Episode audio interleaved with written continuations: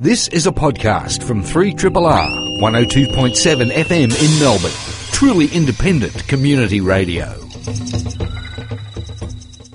Good evening and welcome to Plato's Cave here on 3 Triple R. We are a film criticism show and we'll be talking to you about cinema until 8pm. My name is Thomas Caldwell. I'm joined by Josh Nelson and Alexandra Heller Nicholas. Good evening to you both. Hello. Good evening. Now, on tonight's show, we carrying on from our review last week of the 1979 film Scum, which was set in a British reform school. We've got a trio of films this week that in various ways, they all look at group dynamics and the way individuals choose to either identify as belonging to the crowd or resist assimilation. We're going to start by looking at the latest in the Marvel Cinematic Universe franchise with Avengers Age of Ultron. With the arrival of a new threat, the group cohesion becomes increasingly strained. Then, in the middle of the show, we're going to look at a film that's getting uh, a limited series of screenings over the coming weekends. It's the Ukrainian film The Tribe. It's about a gang of I guess they're teenage criminals who operate from within a boarding school for the deaf. The characters only communicate in sign language, and the film provides no subtitles. And finally, a recent home entertainment release, More Badly Behaved Boys, this time with The Riot Club, a film about the members of an exclusive and hedonistic club at Oxford University, whose membership consists of extremely privileged young male students. But first, I think we're going to we'll, we'll, start light, get incredibly dark, and then only slightly dark. Let, us start light with Avengers: Age of Ultron. Yes, it's fair to say this isn't as hard hitting as the Tribe. So, Avengers: Age of Ultron. This is writer director Joss Whedon's follow up to the box office busting The Avengers, which was 2012. And the first Avengers was the, the first of the culmination narratives that brought together the strands and the characters from the earlier Marvel franchises Iron Man, Thor, Captain America, and characters who, who we'd seen within those films, such as Black Widow, Hawkeye and the Hulk, who I think is by far the most deserving of, of his own franchise, particularly in the guise of Mark Ruffalo. But maybe I can get back to my Hulk gush fest later. So this film is the second culmination narrative, tying up some of the threads from the second and third round of those same Marvel franchises. And it also, in some ways, looks forward to the next round. And, and I'm sure we've heard this before, but uh, Marvel have planned out these various franchises for the next 20 odd films and, and who knows how many decades to come. The, the key conflict in the first film was Loki, who wanted to dominate the Earth. Uh, the big bad in this film, to borrow a Buffy term, is Ultron, a cybernetic organism voiced by James Spader, who envisions peace on Earth in the form of the destruction of mankind, giving rise to an evolved form of, of humanity, which are all machines, basically.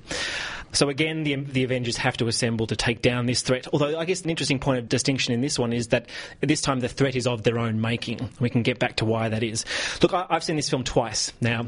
Uh, the first time I was a little underwhelmed, and I was far more forgiving on a second viewing. But I can see that the mechanics of what Whedon was trying to do on a, on a second viewing, and I think probably the best way to describe this film is it's a Frankensteinian creation in a number of ways, not just in terms of its themes, which are quite overt, but also in terms of its construction. I mean, thematically, you have the Frankensteinian connection because the two scientists here in Tony Stark and Bruce Banner create Ultron in an attempt to create an AI which will um, pr- protect Earth from intergalactic invaders like we saw in the first one. And of course, as it always does when you create AI, it goes badly and it turns on the people who created it. But I think uh, perhaps more interestingly for me in, in terms of this film is just how much this film feels like a Frankensteinian pastiche of a narrative where it's trying to do so much. And I think I was far more forgiving to what Whedon had to contend with on an industrial level in the sense that this film feels like it's trying to tie off all the threads from the previous round of, of Marvel films. It also is trying to lead into the next series of Avengers slash Marvel franchises. And somewhere in between these competing forces, it's trying to create a narrative on its own in terms of the Ultron figure. And I think, in a sense, he's got too many balls in the air to juggle coherently, and it doesn't work as, as consistently or as coherently as the, the first one does. Because not only do we, do we have the, the big bad Ultron figure, but we've got the introduction of two more villain potentially in the enhanced, a la mutants, borrowed from Fox. These are X Men in the form of Quicksilver and the Scarlet Witch, who are sort of in there as well. And also in terms of Whedon's style, I think what is more evident in this this time around than was in the first one is just how he struggles with combining the intimate, dramatic settings that is more part and parcel of his t- TV work in those ensemble pieces. They're very much the in this in this case a condensed second act when all the characters are removed to a homestead and, and we get the kind of the emotional backstory, and then combining that with the, the grand set pieces, which, like in the first one to a degree, feel quite bloated in many ways here. And I think this film is almost the best and the worst of, of what we've seen in terms of Marvel. The opening scene, the CGI, the visual effects in the opening scene, I thought awful. There's no sense of the physicality of the characters in that opening set piece. And we're thrust straight into the action, unlike the first one, which is a sort of a slow build. And yet there are moments within the carnage porn that happens throughout this film where I think there's some extraordinary visual effects works, particularly in terms of Hulk. I think they've finally nailed that character. And, and you know, I think that part of that is Ruffalo sells the distinction between himself and the, the other character. But look, some of the other aspect that I sort of want to flag to, to maybe come back to um, that felt almost like narrative cheats in a way that I think led to my feeling a little disappointed with this one around is things like the not only do we get one but two Deus Ex Machinas at the end of this narrative where suddenly, oh, by the way, this just turns up, or let's just create this new character towards the end which suddenly resolves things. And I just felt a little cheated by that. It didn't feel like genuine, coherent storytelling. Quickly, I want to flag issues of gender. Uh, I want to come back to that. The other one is cultural politics, because unlike the first one, which takes place in New York, and which I really have no problem about American superheroes fighting on their home turf, here we have two large scale battles, one which takes place in Africa and one which takes place in, I think it's supposed to be Eastern Europe. I mean, it may be a fictional town. And I, I, just felt a little bit icky about that. And I think that's another point of distinction between the first film and the follow up. There's something about the disposable location feel of those two big set pieces, especially the African one, which I thought was entirely redundant to the story. Uh, didn't need to be there at all. It felt like a really strange segue to have another disaster porn moment. Even though it features the Hulk, who I agree with you is the most interesting character, we don't get enough of him to really latch on. I, I think you're right. This, this, feels like housekeeping. This feels like remember that some of the later Harry Potter films, sort of somewhere between five, six, and seven. It just felt like we were ticking the boxes to get to the big finale. Um, I know a lot of fans will disagree with me on that, but it, yeah, it just felt like um, they were going through the motions. And I heard that apparently the original cut of this was a lot, lot longer. It was a much longer script, and it just got reined in. It feels like something that should have been a series on television to kind of explore all the dynamics and to be a bit more sparing with the action. Instead, it's been edited into this one colossal film, and yeah, it is all a bit too busy. Um, I, I, can't disagree with anything that you, you, you, said you said about it. I, I, did enjoy it, but I felt it was lacking some of the the magic from the other films. The spectacle didn't do much for me, and I missed some of the humour uh, and the warmth that had crept into the other films, which is especially disappointing since Whedon does that sort of thing so well most most of the time. Um, yeah, look, in terms of what you raised, as I said, that, that idea of disposable locations is a bit on the nose. Um, one of the best characters to emerge from this franchise has been the Scarlett Johansson character, um, Black Widow. Just seeing her relegated to a kind of almost kind of giggly love interest, um, really disappointing. I don't it's, think there's an almost there. I think that you think it was yeah. just straight out. She was so good in the last Captain America film, like she stole that film. Um, and I mentioned this when I reviewed the, the, the, the film on the Breakfasters. It's infuriating that she is a character who has not had her own film yeah, yet. I agree.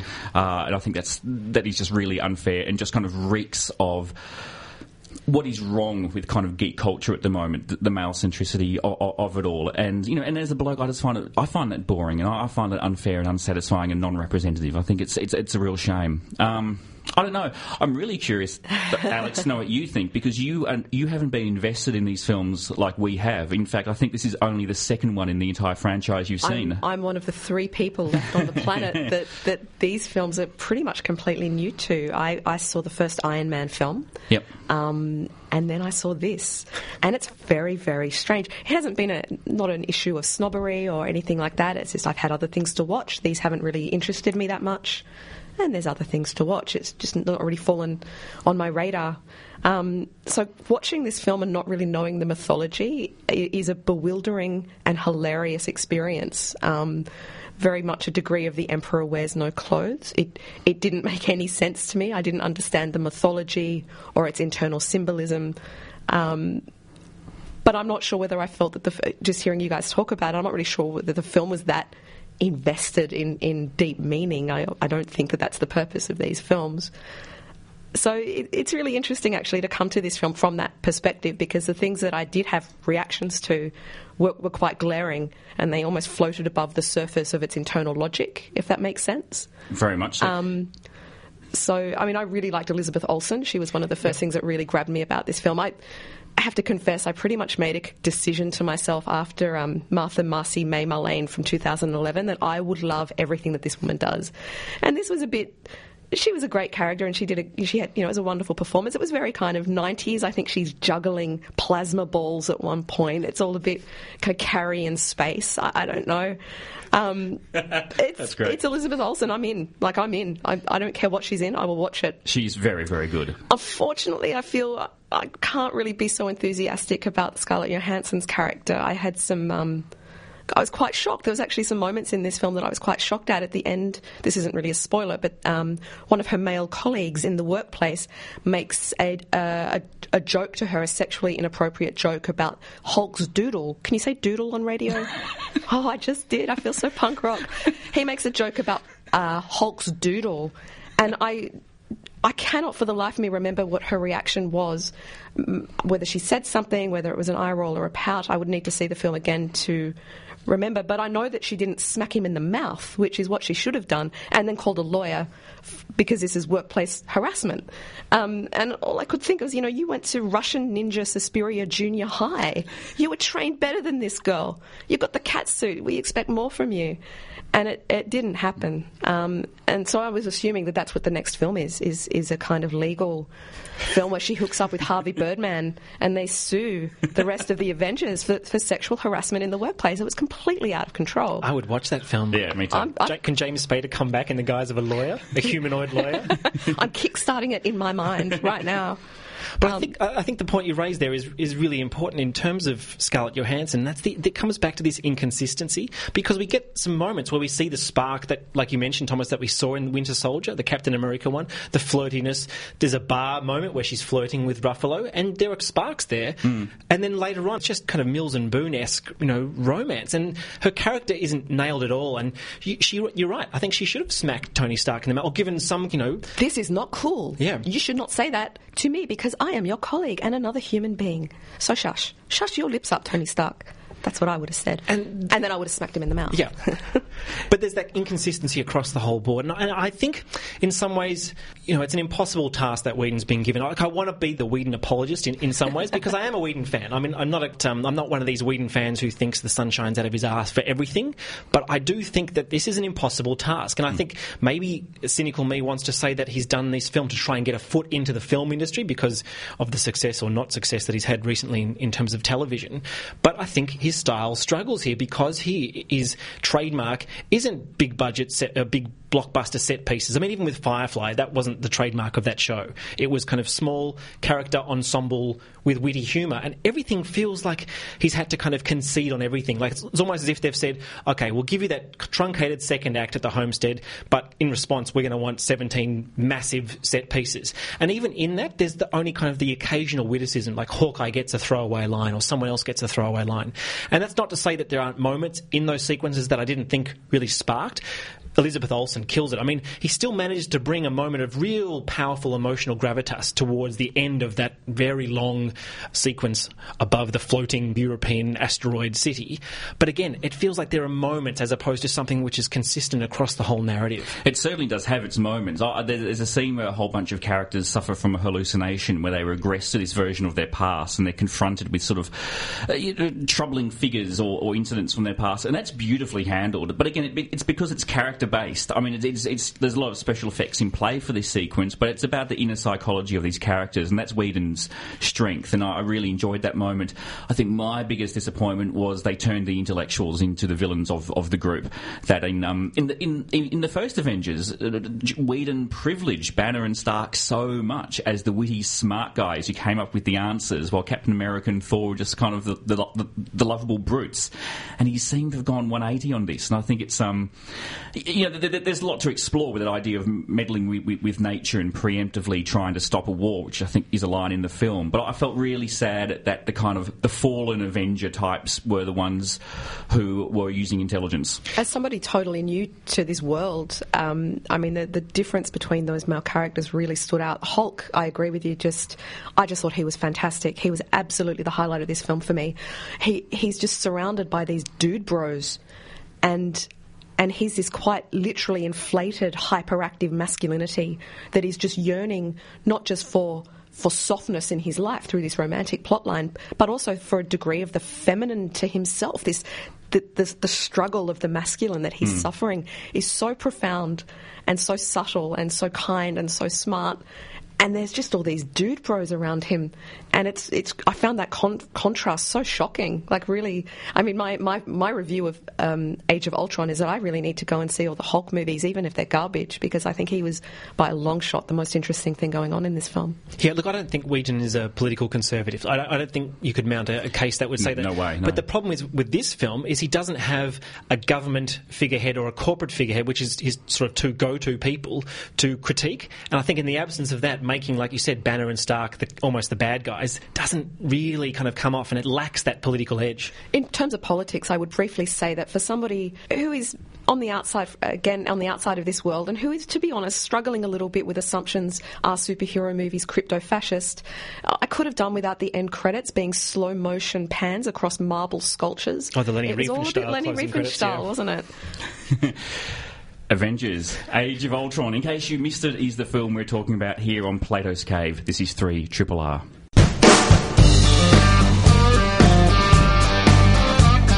Triple R, not for everyone, for anyone.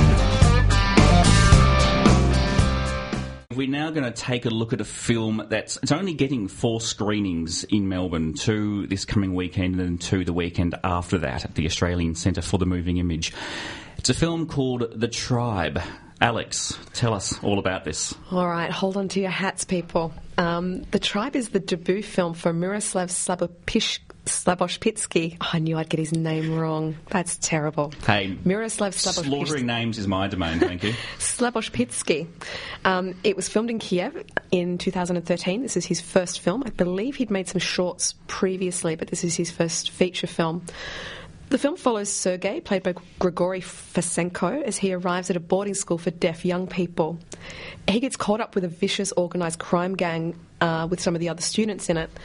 Um, at, on his arrival, and through a grueling initiation process, he comes on board as a key player in their illegal undertakings. Now, their shenanigans include theft, intimidation, and most centrally to the plot, running a small but seemingly lucrative prostitution business, pimping out two fellow female students. Sergei develops a relationship with one of the girls, triggering a series of events that these already pretty grim circumstances might, might suggest is far from rosy.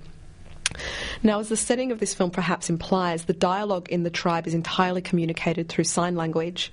Um, there are no subtitles and almost no verbal utterances at all, except, I believe, for one very memorable occasion in the film that um, you cannot be prepared for. There, there is a scene in this film where one of the characters makes a sound Yeah, yeah. that I, you can never be braced for that sequence. I think is fair to say. I know that I certainly was not prepared for what happened in front of my poor eyes. Um, if this sounds confronting, it's it's very much meant to be. Um, have you guys seen any films that are all sign language before? Never. No. No, not to my knowledge. The only one that I'd seen is a 1975 film called Deafula. Have you ever heard of this? Goodness, There's no. a clip of it on um, on YouTube and Vimeo. Deafula. Um, is this a deaf Dracula? Deaf Dracula from Yeah, 1975. that- that's where my mind went. That's yeah, true. It's okay. um, it's a really interesting film, but the difference. I mean, there's a lot of differences. I think between Deafula, as the title might imply, and the Tribe. Um, obviously, quite tonally different, but Deafula also has uh, spoken. So people are signing, but there's also a spoken. um, translation above. That doesn't happen in the tribe. What we really have to to guide us through what's happening is just the choreography of the hands, assuming that we're not able to understand what the actual sign language. Um, it's an interesting film to think about in terms of purely formal construction. I would need to see it again and I would need to watch it a lot more closely. But if I'm not mistaken, I don't think if there's any at all or very little uh, close ups Yeah, I noticed and, that too. and no shot reverse shots. Nope. Or again, very, very little. It's nearly Remarkable. all long takes, medium shots. Yeah. Um, i- it's an incredible. It sounds like a kind of technical observation, but when you watch a film that denies you those things, as well as denying you uh, spoken language or, or dialogue that you can understand, it's a remarkable experience. It does fascinating things. Um, it it, it excludes you in a really fundamental way, in a really technical way that, that is almost very difficult to uh, cognitively process what it's doing. Um, it's almost like the film is saying to you, "Oh, you don't know what's going on? Well, well, screw you. Learn sign language. This is your problem." I mean, I felt bad that I didn't know sign language, so I couldn't follow what was going on. I felt really excluded from a lot of the action of the film. Yet at the same time, that was in tension with the very deep impact that this movie had on me. Um, it's a shocking film in many respects, and quite a moving film in many respects. Um, it's there's not, I've never seen anything like it. I've never seen anything like it. It's, it's early days yet. I know it's only April, but so far this is without question the best film I've seen this year. I, I loved it as well, and I found it a really interesting film to watch purely from a formal point of view, as you were discussing. I actually found it bizarrely very inclusive. I, I didn't feel excluded from it. There were some moments where I wasn't too sure what was going on, but then that information was communicated to me in a way that I didn't feel was frustrating. I um and I suspect I mean I think those long takes are so beautifully choreographed and they look amazing. And it's not shaky cam either. It's it's a really steady, controlled camera. So when it's still, it's still. When it's moving, it's that very tranquil kind of yeah, tracking shots across the action in a way that's often quite unnerving. Um, and it, you know, rests on these beautiful frames. And I think a lot of the medium shots were there through necessity, but also because the characters are communicating with their entire bodies.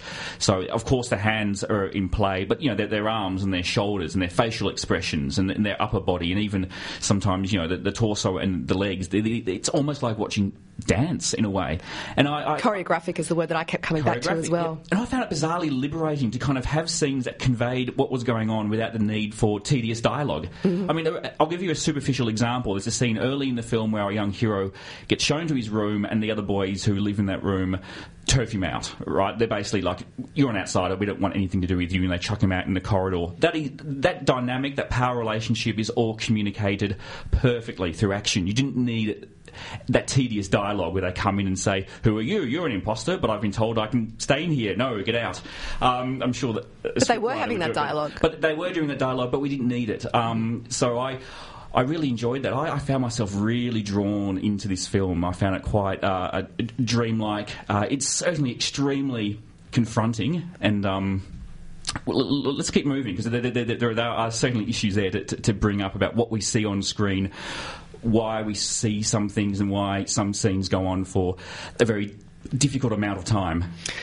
Yeah, this film was hard work. Um, it's hard to criticise a film that prompts so much investigation on the part of the viewer. I found I was considering my own relationship to how I watch film more than I was at, at various points in this film to what was actually going on on screen. Like the frustration that I sensed early on in trying to get into or get past the fact that I wasn't going to have that safety net of of subtitles or dialogue or, or, or voiceover or, or even music because a lot of this film doesn't have music. I mean, and the lack of the close up. So much of this film is about denying you those typical traits of identification and the clear window of communication into understanding characters and narrative. And suddenly, when that was all stripped away, I found it really difficult to get involved. It's also an incredibly cold film, not just because of it's set in Ukraine and obviously we have a very sort of communist coldness to the to the rundown buildings and the sterility of the of the of the the boarding house and so on. But even the characters themselves are quite difficult to attach to. Even the the underdog protagonist, if we want to call him that, isn't exactly entirely likable. You know, from his gestures, from his actions that take place. So I found myself trying to intellectualize the process of watching it while I was watching it, and I guess that's what made it hard because I wasn't invested in the, in the narrative so much. And then the gut punch comes along, and look, I'm not a squeamish viewer by any stretch. There's probably a couple of films that I've really sort of wanted to look away or, or, or, felt the kind of cold sweats coming on. Yeah, this is this is one of the moments where I actually felt like I want to just press stop and get up and, and walk out of the room. And and in, some ways, I wished I'd seen this in a cinema. I, I wished I hadn't had the luxury of sitting at home and being able to step up and, and, and kind of turn away or, or, press pause because I think being in that cinema would have been so much more effective because there's no escape. You can't get up. Well, you could, but uh, you know it's less likely mm. you're hmm. going to get up. I guess in hindsight, it's not a film I want to rush out and see again, but I wished I'd seen it under those conditions. We should just specify we all saw the film on private screener links that the um, distributors provided us with because obviously it hasn't started screening yet in the cinema. I watched it in one setting, um, and I, I have quite a strong um, opinion about about not looking away um, for for reasons that I can avoid going into. But I, I, I, really don't like looking away in a film. I, I feel very strongly about that as a, just personally in terms of my own viewing habits. And the last film I did that in was Cannibal Holocaust. It's been a really long time since I've actually physically held my hands up in front of my eyes like a child. Um, and I love this film for doing that to me. It's such a um, I, am speechless, like a, which is not great for radio, but I mean, it's such a powerful film. And it, just you bringing up, Thomas, this idea of exclusion and inclusion, I wonder if, if I I wonder if that's a really practical word for me to have used, this idea of exclusion. Because I do agree with you, I was really moved by the story. Um, and I, I travelled with this film and I travelled with the characters and I felt for them. Hmm. Um, I'm, I'm trying to think of a better word than exclusion. Maybe it's a it's almost like a, a, a language thing. Or? It's a, like a language yeah. thing. I don't speak sign. I, I don't read sign language. I can't. I I felt cut off. It was it was like a, a lingual experience rather than a, an inclusion or an exclusion. Um, and I loved the again. I loved the film for that. I loved it for making me feel cut off. But it's, it's smart because it also doesn't give you non-deaf um, characters in order to kind of give the audience, oh, hang on, that's someone I can identify mm-hmm. with. That's the moment of English, or that's the moment of Ukraine with spoken Ukrainian with with kind of subtitles. It keeps you in their world the entire time. We never get that reprieve, and I think it's smart in, in doing that. I do think it's worth saying a lot of this depends, and we haven't really articulated this specifically. A lot of this depends on the cast themselves. We cannot underestimate how incredible these performances are. This is uh, these are non-professional actors. This film, in a lot of ways, reminded me of Gus Van Sant's work with children, uh, young people around the same age, certainly not children, young people around the same age, um, uh, Paranoid Park and Elephant, uh, which were also non-professional a non-professional cast, and especially this film is just loaded with these long tracking shots, slow tracking shots down corridors, which recalled for me so vividly uh, Christopher Doyle's work, in particular on Elephant. Mm. And I, I, think that there are probably points of contrast between those two films. For sure. Um, yeah, that staggers me. They're non professionals. Mm. And I think the fact that they're all deaf is actually used in really interesting and devastating ways in the narrative, too, because they can't hear things that we would normally hear. And there are moments where you're watching the screen thinking, that's happening a metre away from you, or for turn around, please. Did you God, forget? Turn around. Did you yeah. forget each time? Because I'm why? Why aren't you reacting? Yeah, and oh. you think, oh, that's right. That that's the world this film creates. Uh-huh. So it's not just a stunt. It's not just a, a novelty. And and. Yeah, what, what, I really like too is the, the, the, what happened to the protagonist in this film because he is sort of positioned as the underdog hero. Who it's a bit of a taxi driver narrative. He wants to save this girl who's prostituting herself, and what this film goes into very dark places with him as savior becomes her new oppressor. Like he, he wants to own her, and we, and some of the worst things that happen to her is a, a result of him. So I think this film is also, on a very sophisticated and very dark and troubling way, dealing with issues of gender as well. There's yeah. nothing patronising about this film. Or, you can accuse it of many things, but there's not one moment of this that is soft or patronising. No cheap romanticism either. I mean, that's, that's, something else that's powerful. Just in terms of the ending, which I think is what you were slightly referring to there, I'm not going to obviously spoil mm. it. I didn't buy it. It didn't wash with me at all well, and and I actually had to rationalise it in my mind as a fantasy sequence because the scene that precipitates it seems how do I got to be careful here? No, no, I think it works on that level. I know what you're going to suggest. You could very much read the final sequence to be a fantasy sequence, like you do with Taxi Driver. Absolutely, because what we ha- what we see happen to the character in the scene before suggests that there's no real way of the last scene taking place in the manner it does, and I thought that was an interesting point to leave the audience with that perhaps a- ambiguity. Yeah, it also it gives you that kind of bizarre catharsis too, where you, you you're very troubled by the fact that you might enjoy the actions, hmm. even though the actions are, are horrific. I was relieved for a shock to get me over a previous shock.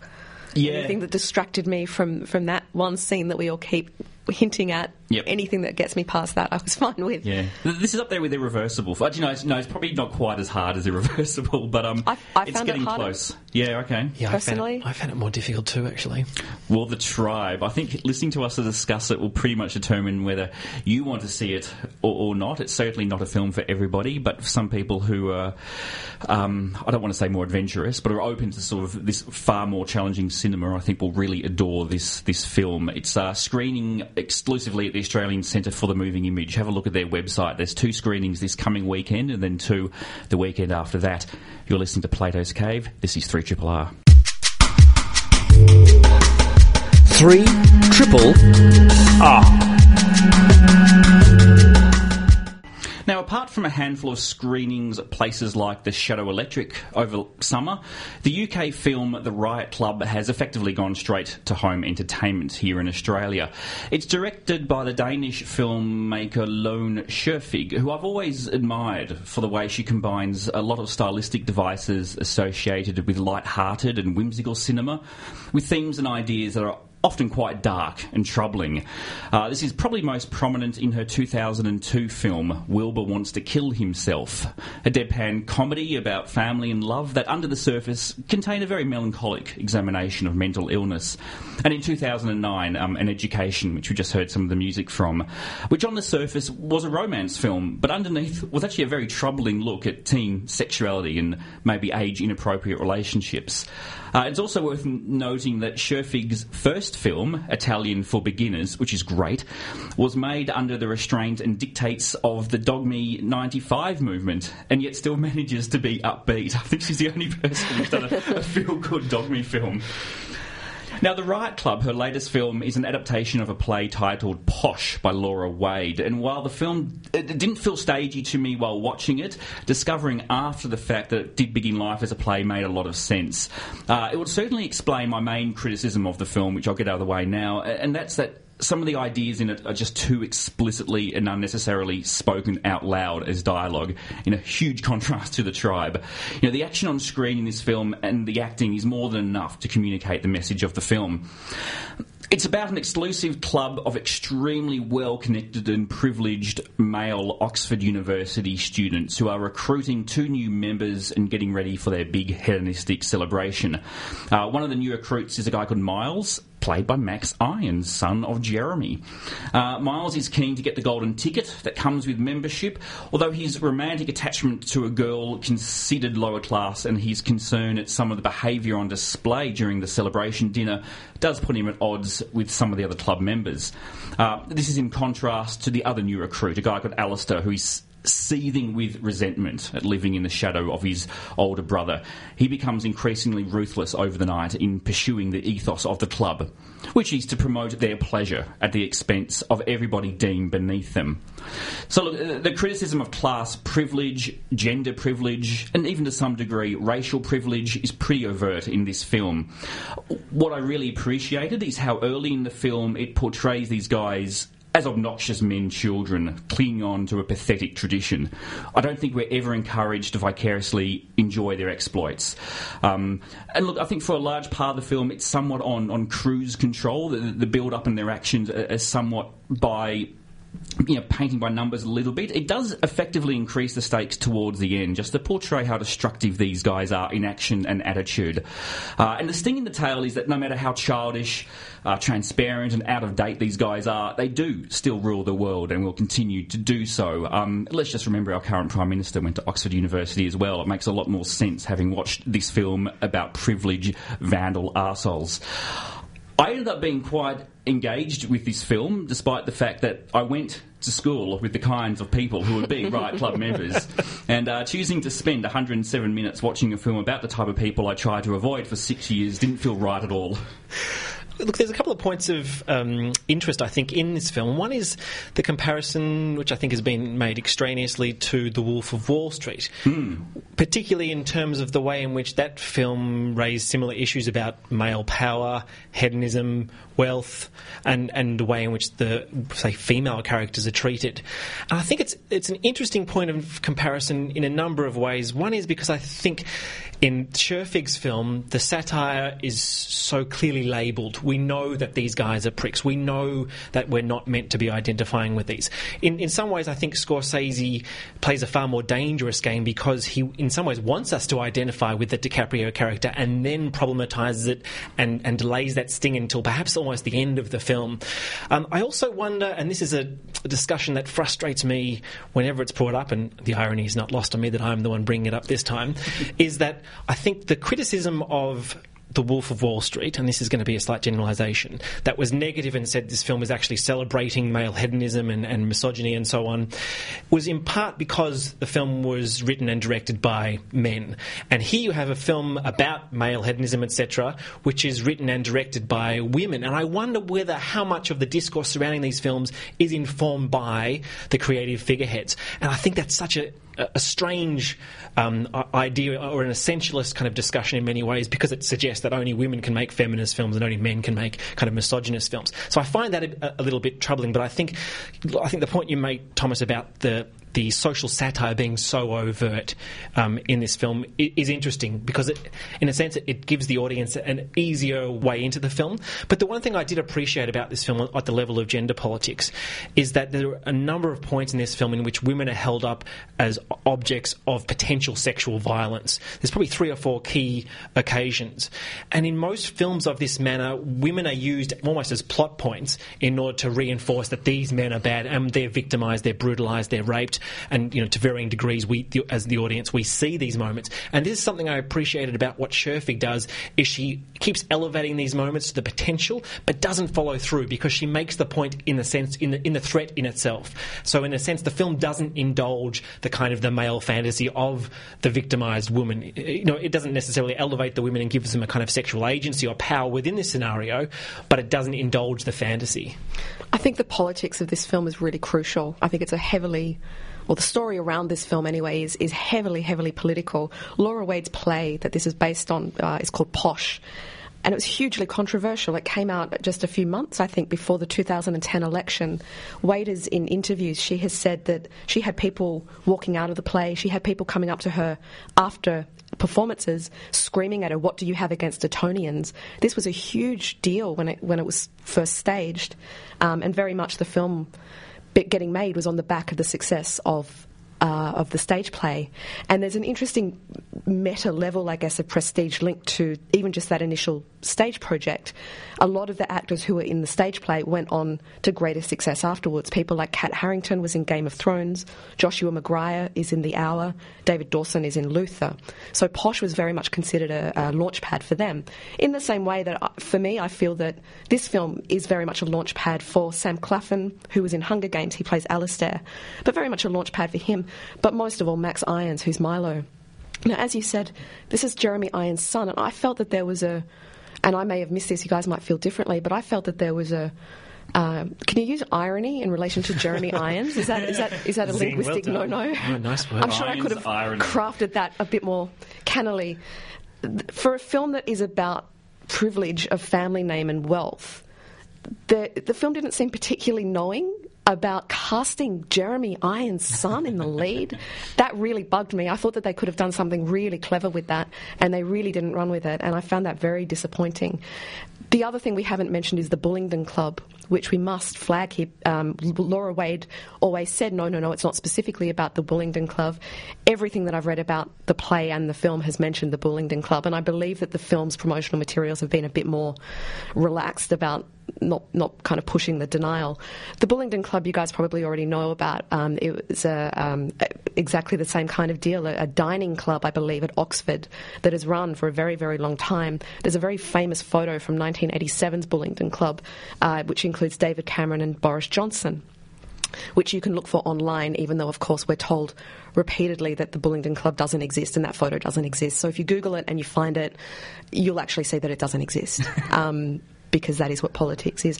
As a critique of the Bullingdon Club specifically, I haven't seen the play, but I found that the film a little bit, and this is where our opinions probably diverge a little bit, Thomas.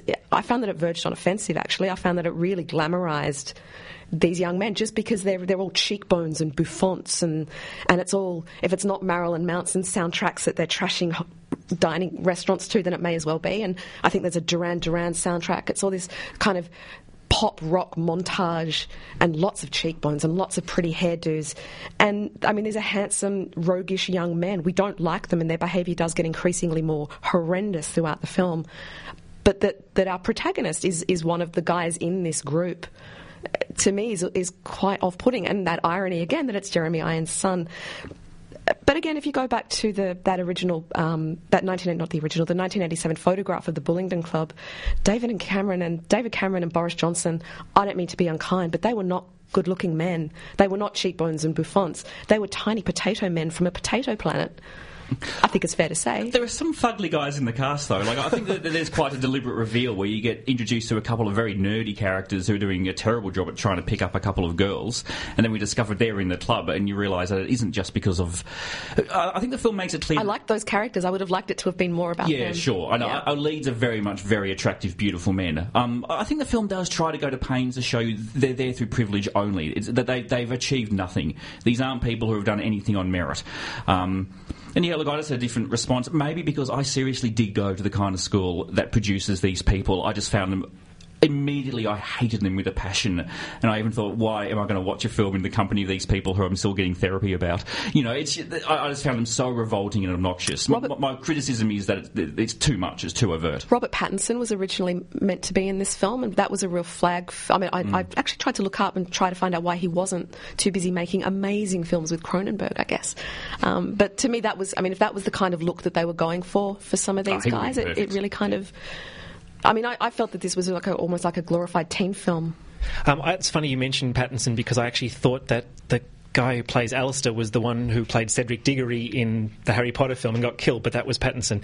Um, I'm glad you just brought up the, the, point about music, and I'm going to be quick here, but I, I, thought that was my biggest criticism of the film. The montage destruction sequence when their night of debauchery escalates to crescendos into the moment of violence, it just, it's too easy for the audience to get off on that. And I thought it was such a, a badly constructed sequence because it was it was easy to watch and it shouldn't have been. That should have been almost silence, or it should have been shouldn't have been the kind of playful. Oh look, you know, boys will be boys. It seemed to yeah. be sending the wrong message, and it could have hit really hard. And I don't. I think it pulled its punches at that moment. I hear you, but I, I really had a different response. I found that sequence really sad and upsetting, um, and because I think the camera focused on the fact they weren't just trashing the lobby; they were trashing this guy's possessions, like you know things that they couldn't just replace with money. But um, the, the music selection in the film wasn't great, and I've played none of the music on the show for a reason. I think we better get out of here. Um, Before we, we trash tonight? the joint? Before we trash the joint and do horrible initiations to Jason. Um, Avengers Age of Ultron is on wide release through Walt Disney Studios. The Tribe will be screening twice this coming weekend and then twice the weekend after at the Australian Centre for the Moving Image, courtesy of Alpha Violet. And the Riot Club is available on DVD, Blu ray, and various digital platforms through Madman Entertainment. My name's Thomas Caldwell. I've been joined by Josh Nelson and Alexandra Heller-Nicholas. This has been Plato's Cave. Good night. This has been a podcast from 3RRR 102.7 FM in Melbourne. Truly independent community radio. Want to hear more? Check out our website at rrr.org.au.